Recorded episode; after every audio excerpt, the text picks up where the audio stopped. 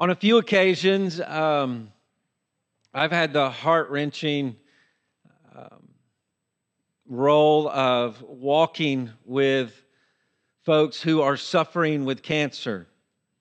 And on a couple occasions, walking with them through the grueling procedure that is known as a bone marrow replacement or transplant that happens um, when cancer gets into the bone, or it's just an extreme measure to get rid of the cancer in someone's life. A lot of times it can be a last resort. But it's an extreme measure that begins with chemotherapy and radiation that literally kills the, the, the very uh, deepest part of you, inside of your bones. It's meant to kill the bad cells that lead to cancer and replace them with good new cells that replenish the marrow in the bones. And, and it's a procedure that, in a lot of ways, kills you to keep you alive. It's grueling and it's hard. And this transformation deep inside of the body often happens in people who have suffered for some time with cancer.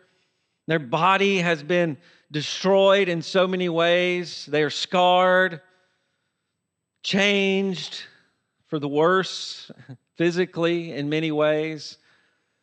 And then after this treatment, they have to allow their body to restore itself, to renew itself. And they have to learn how to, to, to be healthy and live inside of this body that is in some way being made new from the inside out. And it's not a fun process. It's a very difficult process. It's hard. It's painful. In a lot of ways, that is what has happened to us when we have believed the gospel. We have experienced a spiritual radiation that in many ways has killed the deepest part of us that is causing us the most pain and difficulty. When you believe the gospel, you come to understand that God is holy and that God is righteous and that you are sinful and that you have rebelled against his law, and that is meant to kill you. That is meant for you to understand that you, who you are, deserves sin and deserves death, and you are to turn from that person, to literally crucify who you once were, so you can be made new. And then by faith, when you are united to Christ, when you believe in his death for you, you believe his crucifixion is your crucifixion, and you are united to him by faith. You believe his life, his perfect life, is your life. By faith, you are united to him. God literally, by his spirit, makes you new inside. In your heart, he gives you a new heart. And what once supplied the lifeblood of your sin is gutted out, is destroyed, and is replaced, transplanted with a new heart. Well, the reality that we experience right now, if this is you, if you're a Christian here today and you have a new heart in Christ, the reality is you still live in the same body you still live as the same person who experienced a life of sin, who once had desires to dishonor God and do whatever you want. You still live as that person, although the inside of you has been made new by Christ. And this is what the Christian life centers on for us is trying to figure out how being made new on the deepest part of who we are affects who we once were. What it means to be made new from the inside out. And it's a very painful process. Because when you have the Spirit of God living on the inside of you, making you new, it is very difficult to live with the person you once were, the practices that you once engaged in. But in this process, God has literally crucified us so that we might live. And we begin today talking about this process of sanctification. When you believed in the gospel, you were justified in Christ. You were declared righteous in him by faith. It, was as, it is as though you never sinned and you always obeyed. You are in him. You are immersed in him, united in him. We've talked about that over and over in Colossians. And now we're going to begin to talk about sanctification. What it means for those who are justified in Christ to be set apart in this life, here and now, set apart to Christ living in Christ. And it's so important as we talked about this heresy in Colossae. Why is this important?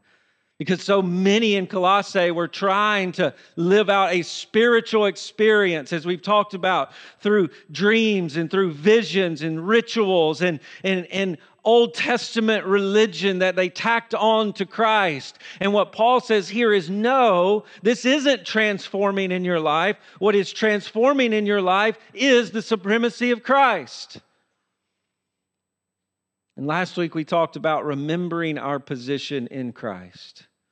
If you are in Him, who you once were is old, your old man has been buried, dead, left in the tomb and who you are now in Christ is seated at the right hand of God. Remember your position. If you're going to live out the gospel, if you're going to live for Christ, if you're going to be holy in this world, you have to remember that's who you are in Christ right now. Remember your position. And today we're going to talk about what it means to practice your position. We remember who we are in Christ, and then we begin to live that out. And we do so First of all, by putting off sin. So, we're going to talk about today. Next week, we will talk about putting on Christ or putting on our new life. But today, we talk about practicing our position in Christ by putting off sin. How do we do that? Beginning in verse 4, first of all, we let our sin die. We let our sinful desires die. Notice verse 5. In light of who you are in Christ, Paul says, Put to death, therefore, what is earthly in you. Now, this phrase, put to death, it means to slay, it means to kill, it means to utterly destroy, it means to mortify. Because you are new in Christ, you are to allow the old in you to die. And not only that, you are to work to kill it so that it never comes back alive again. Your old self, the desires you used to have, you are to intentionally, because now you are in Christ, allow those things to die and work to kill them. Notice he says, therefore, what is earthly? This is contrasted with our union in Christ. We believe in Christ. We're immersed into Christ. We're united in Christ. He's seated at the right hand. All He is is who we are before God now. And yet we still live here on earth. And he says, Put to death what is earthly. This would refer to the pulls of your heart to here and now. Those desires that are for the here and now. While you are seated with Christ in heaven, and as we talked about last week, we are waiting for his return, there are still desires that we have here and now.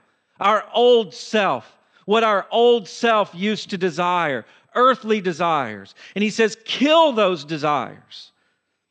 But a better way to translate this phrase, what is earthly in you, is what is in your members. What is in your members, the desires of your body is what he refers to here when he refers to the members of your body. Very specifically, what your body would desire. We think about the natural instincts of the body. We're to desire food, drink, pleasure. There are things that we are to desire in this world that are not bad. In and of themselves, they are good. But because we live in a fallen world and because we are sinners, we train those desires to serve ourselves. Those are those earthly desires, even inside our body, that we are to seek to destroy and kill and do away with and let die. And he explains some of these desires here, makes a list here. Now, this is just a general list. We'll, we'll read later. Paul elsewhere gives these kind of lists all the time. And this list is just to characterize the desires of our heart, those sort of natural instincts that have been trained by sin to serve ourselves. Notice the list sexual immorality. This refers to any and every kind of sexual sin. Impurity. This is moral filth inside of us that we desire. Uncleanness. And then he says passion. Now, this is just a strong word for an emotional response to sin or to want to sin, lust for sin. And he says evil desire. That, that just describes sin as being the appetite of who we were. We, we, we wanted sin, we wanted wickedness before God changed our heart. And covetousness. I'm only going to say that word once because it's really hard for me to say. But it refers to greed. And not just greed for money. Here he's saying greed for sin. Before Christ, you longed for these things. You lusted after these things. You had a desire for these things. Impurity, filth, passion for sin. This is who you were, and you were greedy for it. You wanted more and more of it, and it could not satisfy you. And notice he says, which is idolatry. Here, when he says, which is idolatry, he's just summing up what it means to serve yourself with sin. Again, those natural instincts of the body for food, drink, sex, pleasure. In and of themselves, they're not good. I mean, they're not bad, they're good. But what we do with our sin is we make them all about me. Food turns to gluttony, drink turns to abusing alcohol, sex turns to immorality, pleasure turns to greed and idolatry because we make those things about ourselves when God created us with those desires to give Him glory and to enjoy His world, to enjoy His food, to enjoy His drink, to enjoy sex inside the covenant of marriage, to enjoy those things for His glory and for the good of the gospel. He's given us those desires, but we make them about ourselves, and then we can't serve ourselves enough. Now, the reality is, when you believe the gospel, the heart that supplied the lifeblood of the desires for those things was taken out and replaced. That's what it means to be born again.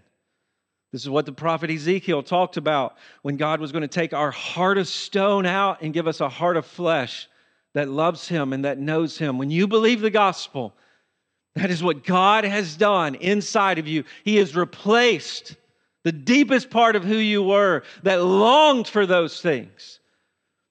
And so you may be saying, then why do I still, to some degree, still want those things and still struggle with the desires for those things? In many ways, it's like someone who has had a limb amputated. If you ever talk to them, they everything within them feels the nerves and everything in their body, their mind still feels as though at first that limb is still there. And they'll react to things and go to move an arm that is no longer there. In many ways, that is what it is like to have a new heart with new desires. You still feel those old desires. And there are times in your life where your natural reaction is to reach to that pleasure for gratification. That, that is what my life used to be about. And so, if I want to be satisfied, if I want to be fulfilled, I reach to that sinful pleasure as if it is still there. And we are being trained to know the death that is involved with that and to live new. And so, first of all, Paul says, let that die. Let that sin that has been cut from your life, those desires, replaced with a new heart, let those things die. Don't reach for those things anymore. Because the old man used to feed those desires to satisfy himself. The old man used to think that is what will bring fulfillment and would give into those things. But the new heart and the new man, the new person that you are, starves those desires and lets them die and wither away. This is what Jesus called us to do when he said, If your right eye causes you to sin, tear it out and throw it away. If your right hand causes you to sin, cut it off and throw it away. Now, did he really, really want us to mutilate our body? No. He wanted us to do everything that we can possibly do to not sin and not give in to those sinful desires. In Jesus' words, first of all, call us to an intensity when it is to purge sin for our life. Sin is not good for you. Sin kills you, sin destroys your life, and you can't play nice with it. You got to do everything within you to get rid of those desires, to cut them from your life. And the picture Jesus paints for us here when he says, pull out your eyes, cut off your hand, what he's saying here is don't give that old man life again. Don't give him hands. Don't give him eyes. Let those desires, those reactions, those instincts that were sinful, let them fade away. Let them die. Let them go away. Don't walk over and pick the amputated arm up and shake it and try to give it life again. Don't do that. Let it die. Let it go away. Get it away from yourself. Don't give the old man eyes, hands, or anything else to sin with. And this causes us put to death. Look at that word put to death. That is violent. Allow it to die. That is a militant command to get rid of sin in your life, to turn away from it. And so today I want you to think what is causing you to sin? What are the sinful desires in your life that you need today to wage war on? Those, that leftover desire from who you once were, that you need to kill, that you need to let wither and die. What are they in your life? For some of us, we have to muzzle that mouth that is speaking and telling us you need the pleasure right now. For some of you here today, you remember fondly your days of sin. And it's hard for you not to think that life was better then. And, and that voice, you have to muzzle it. Stop it. Shut up. Because you know the filth and the destruction that that sin caused you. And you have to stop. No, I have to let that die. We have to poke out the eyes and plug the ears that glamorize sex outside of marriage in our culture. Lifestyles that wreak havoc. So often I, I'm just blown away by this as a pastor today. Because I'll talk to people and they talk about trauma and they talk about sexual abuse and they talk about all these things that go on in their life that are heart wrenching and, and destructive. And, and then the very things that we glamorize in our culture are the very things that destroy our lives. It's mind blowing. The lyrics, the people that we worship on stage and you know why that happens so often? It's because we fantasized about being them and this lifestyle that they don't even live. And we're entertained by it. And for some of us, those are the very things, the things that we see with our eyes and we hear and we repeat with our mouth that are destroying our own lives.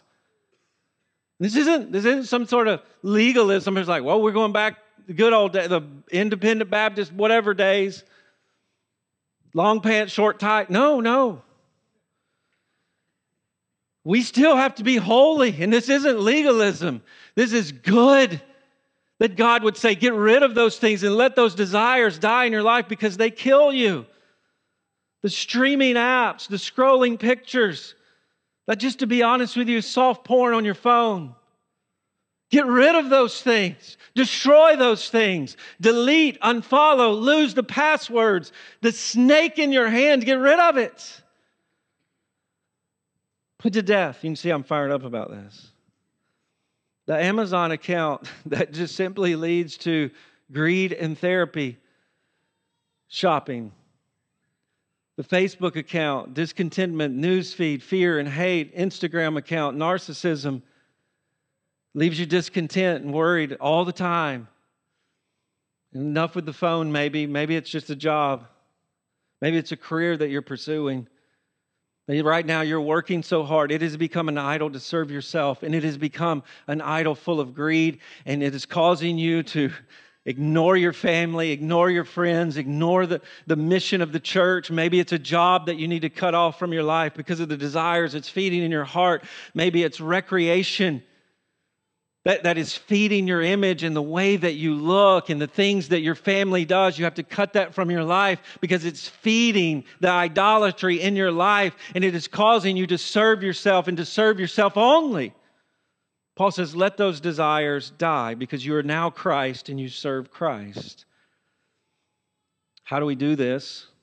Next, he says, Remember the consequences for sin. So we are to let sin die. We're to do whatever it takes to get rid of it, to cut it off, to get it away from our life. And we're to do this by remembering the consequences of sin. Why would you get why would you care if you're in Christ, you have fire insurance, you're going to heaven, why would you care about sin in your life? He says verse 6, on account of these the wrath of God is coming. and what he what he's saying there is those desires that you gave into and you habitually gave into those, those are the things God's going to judge forever. Idolatry, he's going to judge forever that serves yourself in all these ways. He's going to judge forever. On account of these things, the wrath of God is coming. And on account of these things, the wrath of God was abiding on you at one time. You're an enemy of God because you did those things. Why would you want to continue to do those things? On account of these, the judgment of God is coming. But then he clarifies In these you too once walked and so this isn't just what the world does, this isn't just what everybody else out there does. You once too lived according to your own desires. Notice the, the, the words here. In these you once walked. That refers to the habits of your life, the way you lived. Then he clarifies even more when you were living in them. These are the patterns that you lived in. And, and so, if you want to know what characterizes someone who's going to hell, is someone who continually lives for themselves, someone who continually does whatever they want to do, has no regard for God, has no regard for other, is just serving these sinful desires. And he says that was the pattern of your life. And so, for the one who says, I can still just give in to these things all the time, if that is the pattern of your life, what Paul would say is maybe you haven't been changed on the inside. Maybe that transformation hasn't happened. Because he says here, you once walked this way. This was the pattern of your life. And this is what we again we, we see here. Paul is pointing to the fact that when you believe the gospel, you are a new creation. You have a new heart. And you're going to feel the guilt of sin in your life. That's an indication that you have a new heart.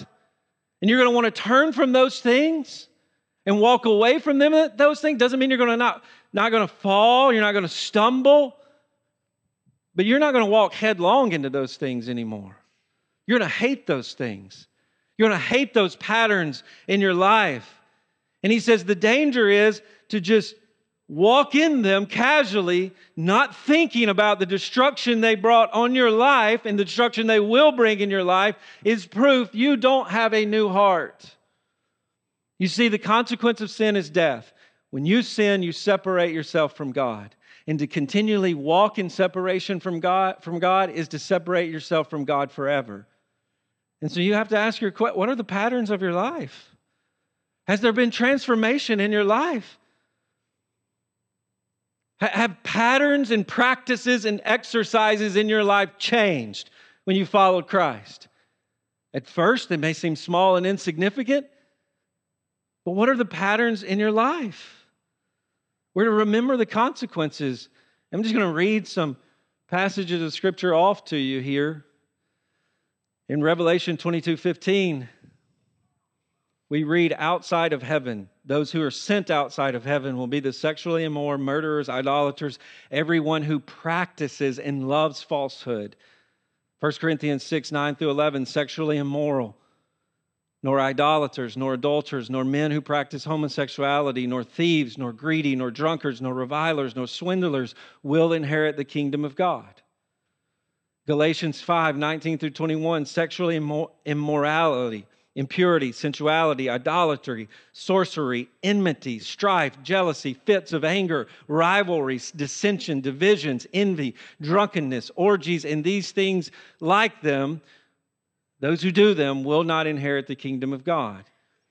Ephesians 5 3 through 5. Sexual immorality, impurity, covetousness must not be named among you, nor filthiness, nor foolish talk, nor crude joking, which are out of place.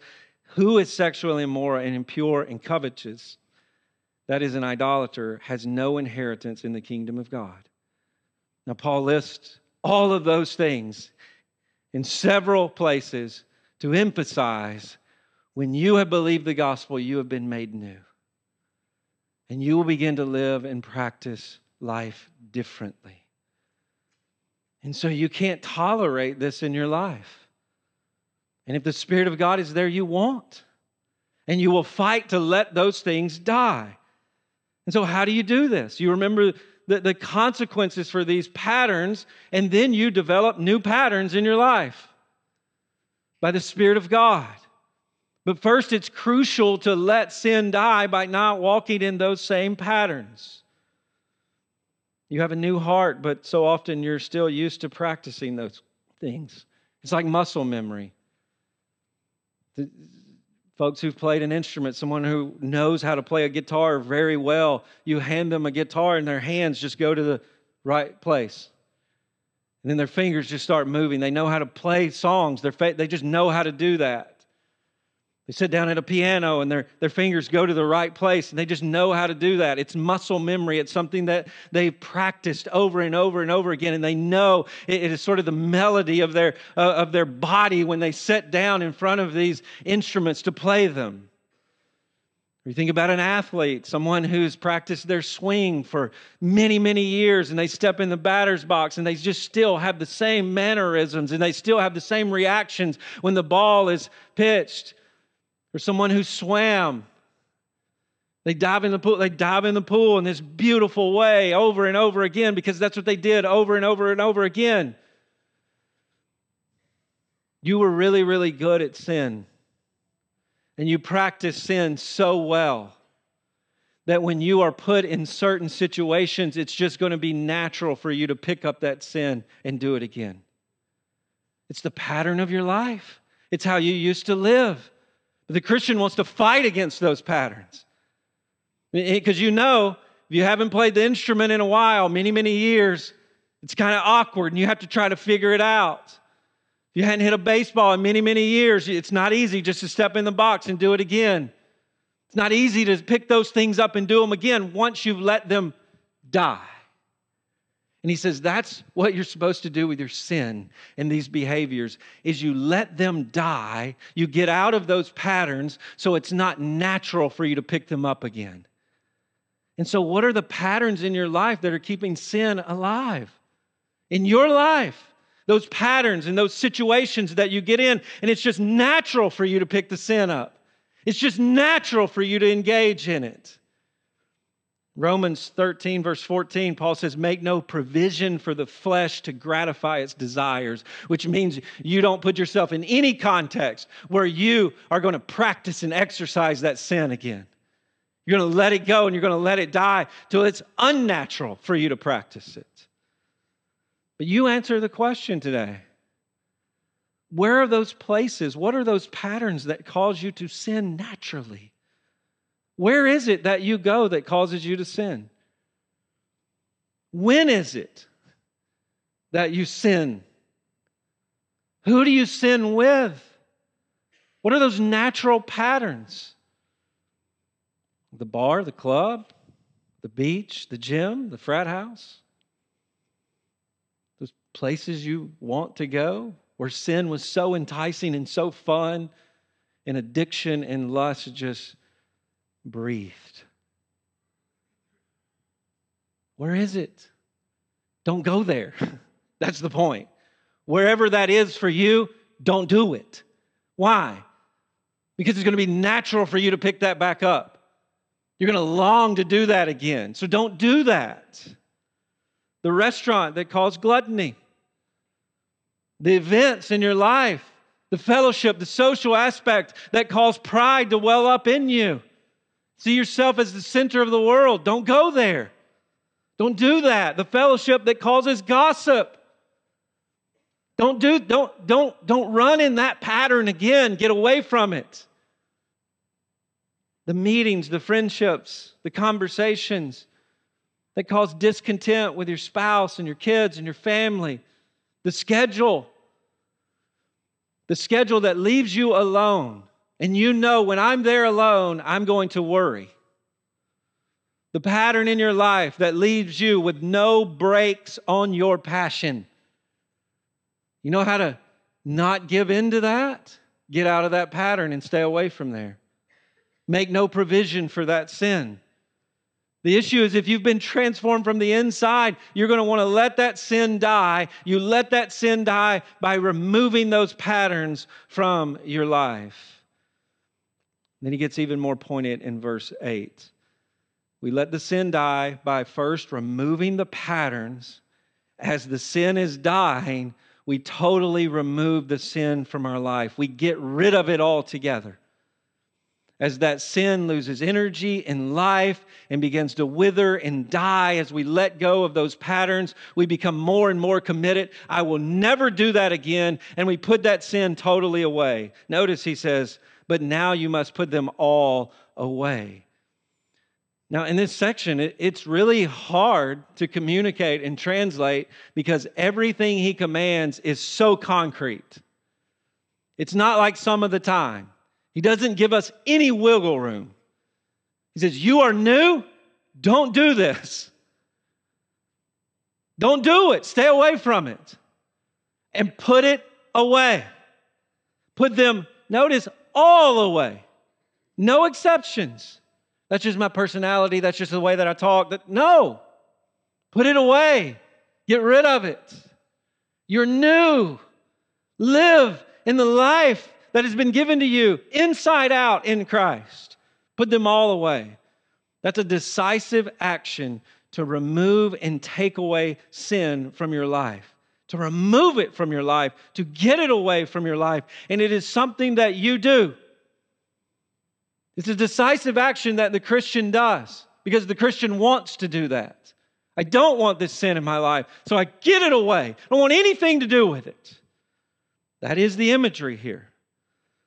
And then he describes these sins that we're, again, the list are characterizations of our sin, our desires. This is what is inside of our heart. And here he's going to give you some more to get away from your life. First of all, anger. This is just smoldering resentment toward others. Wrath. This is outburst of rage. You're going to put those things away, get rid of them. Malice. This is just a vicious bent to harm others. Just you, you think about those people you just don't like. He says, get it away. Put it off. Don't do that. Slander it means to defame or destroy someone's reputation. It's closely associated with blasphemy. You take somebody's reputation and you bore holes into it just because. He says, get rid of that obscene talk. This is the uncontrollable filth that comes out of our mouth before Christ. Remember, Jesus says you'll know what's in your heart by the way that you talk, it'll overflow out of your mouth. If your heart's been changed, you're going to put that obscene talk away, you're going to get rid of it. And then he says, Do not lie to one another. Now, lying is, could be, I thought about this all week, the most unloving thing you can do to anyone is to lie to them. Because you're acting like Satan. God created the world, the world is about his story. Satan comes into the world and gives another version of the story that is a lie that's untrue. When you do that to others in your life, you are giving them a narrative that is untrue about you and the world around them that they're to act upon and you're acting satanic. You're acting demonic. This is what we told our kids when they lied to us. You're acting like a little demon. You're acting satanic. Your father, who is the devil, that is who you're acting like. And it's, it's serious. The truth of God is transforming us so we don't do that. Put it away. But I want to go back. These are decisive actions. Stop being angry. Stop raging. Stop hating. Stop slandering. Stop talking that way. Stop lying. That's what he's saying. This is what happens when you just preach verse by verse. You got to say it the way he said it. Why would you do this? Why would you put these things away? Here's why. Seeing that you have put off the old self with its practices and have put on the new self. This is why you are a new person and you are to engage in this process because you are new. And I would dare say you will engage in it if you are a new person. If this change has taken place, he says to put off. You have put off the old self. The image here is, is literally to, to discard dirty clothes. You've taken that person off, you've discarded that person. And now he says, now put those clothes away where you never see them again. You burn them, they're destroyed. And he says, with its practices, again, the patterns of your life. You kill the desire, you refuse the patterns, and then you totally remove this sin from your life. But you know as well as I do, if you are passive about these things, that ain't to happen. That's why this is a violent, militant action in sanctification that we take part in. It doesn't just happen unless we are intentional and we are willing to kill our sin and do away with it.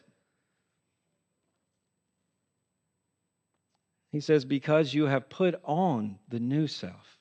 In the same way you took off the old self, you put on the new self, new clothes, the new self in Christ. At the end of Ephesians, he talks about putting on the armor of God, which is to put on Christ. You have put on a new person. And I want to emphasize here this is a decisive change. When you believe the gospel, you took who you once were and you took them off and you buried them. They are dead and gone. And from the inside out, you have put on a new person. See, a lot of people describe sanctification this way. When you believe the gospel, Spirit comes and lives within you, and now it's like you have two dogs fighting inside of you. You have a black dog and a white dog. And, and, and the dog that's going to win is the one that you feed the most. If you feed the black dog of evil, he, he's going to take over and he's going to dominate your life. If you feed him more, the things that are bad, if you feed the white dog, then you're going to live godly and Christ like. That's not what Paul describes here. Paul says, Who you once were has been discarded from your life, and you are totally new beginning on the inside. You're not some saved you're saved. You're not kind of regenerate, you are regenerate. You haven't been somewhat converted. You don't have a portion of the Spirit. You have a totally new heart that the Spirit lives within you, and that begins to make you new from the inside out, which he describes here, which is being renewed in the knowledge after its creator. At, conversion, there has been a decisive change in your life and, and you have become a new person, but there's still a process. Finally, we get to the process. Everything is concrete, take off, put on. But then we see that this is a part of a process, which is being ongoing, constantly continue, continually renewed in knowledge after the image of its creator. The, the new person inside of you, the new self, lives within you, but it lives in this body that has instincts and desires and patterns for sin that are natural to you. But from the inside out, this new person begins to know who they are and to know who Christ is. The knowledge of Christ, he says here, which is true knowledge of its creator. From the inside out, you have finally been reconciled to your creator. At the deepest part of who you are, now you know your Creator, the one who created you through Christ. That Paul says is the one who sustains all things. Now, through Christ, you know who you are because you know who Christ is. And the more you get to know Christ, the more you get to know the Father, the Son, through the Spirit of God, he says you are being renewed by the very one who created you. And it happens from the inside out that you are being renewed. Jesus is the image and expression of God. He says, after the image of its creator, Jesus is the exact image and expression of God. And what he is doing in your life is he is making you into the image and expression of him in the world. But it's a process and it takes time from the inside out reading your Bible, praying, walking with Jesus, coming to know who He really is, that begins to transform you more and more. And that new heart begins to beat lifeblood into that body that begins to push and purge the old sin from your life that dies away. I've heard this explained like picking corn. If, if you've ever been around corn, you understand? You, you go out and you pick the corn, you take the corn in. I used to do this growing up in Tennessee. And, and you just, if you leave the corn setting there, the outside of the corn husk just dies, begins to wither. And when it comes time to shuck corn, what do you do? You take the dead parts off and you begin to peel it away. And in a lot of ways, that's the process of sanctification in our life is we have been made new and we have life on the inside. And what we spend our days doing is as that renewal and that newness and restoration and life is growing on the inside, we are peeling that dead husk away so that we see Christ in us. The hope of glory, Paul says, is inside of us. And the more we let that sin die and we refuse those patterns and we are being made new in the gospel, walking with Jesus, we are peeling that husk of our old life off. So more and more we see Christ likeness. We described it this way in James. It is as though the Spirit has taken the Word of God and planted it in our heart, the implanted Word that we are to receive. But if you've ever planted grass, you know that the grass has to water, sun, air, room to breathe and grow. The same process is going on in your life. By the Spirit, the gospel has been planted inside you. Christ lives inside of you, but that new you needs to breathe. And yet, there's sinful desires that were so implanted in your heart. And while those things are dead, you still have to pull out those dead weeds and roots to give the new you life to breathe. That is the process of sanctification, pulling out that old sin and letting it die. You're in the Word of God and you hear how you should live as a Christian, and you begin to let go of those old patterns and practice new patterns, and you are raking away the thatch so that the new you can breathe and grow. That's a process of sanctification in our lives being renewed, but it involves putting away sin. That is the supernatural work of grace in your life that is taking place on the inside out. But you still have to work to pull that sin away and to do whatever it takes so that that new you breathes and lives. And here's the reality the more sin you put away, the more like Christ you will look. And the question is do you want to look like Christ? Do you want to live like Jesus? Jesus is happy, he has joy. Do you want the joy and freedom of living like Christ, or are you content with the dead destruction of sin that is killing you? Because grace grows in your heart as you kill the anger. I wonder this week if you will refuse to seethe in anger because you want to be like Christ and grow in grace. Will you put that anger aside this week? I wonder this week if you will want to allow patience to breathe in your heart, and so you will refuse to rage. When it's time to rage and you're in that pattern, no, I'm not going there. I'm going to let that die. And then what you begin to see is patience grows in your life. Will you let love flourish because you're going to let hate dry up and die? When it's time for you to hate, it's natural for you to hate. The patterns of hate and condemnation, you let that die. What's going to replace that? By the power of the Spirit, love's going to grow in your life. Will you let kindness bloom as you clip the thorns of gossip and slander? When it's time, that, that pattern where it's going to come out, I'm going to say that about that person and you don't, what's going to replace it? Kindness, encouragement, affirmation. Will you let truth breathe as you suffocate the lies and throw them out? Put them away. I'm going to tell the truth no matter the consequence. I'm going to tell the truth no matter how painful it is. What's going on there? There is a renewal in your heart, and truth is beginning to breathe and encompass your life. The grace to do this starts with understanding the cross. Some of you are thinking, this is hard work. I got all these things I got to work on. Well, don't go there until you hear this. This all begins at the cross where Jesus put on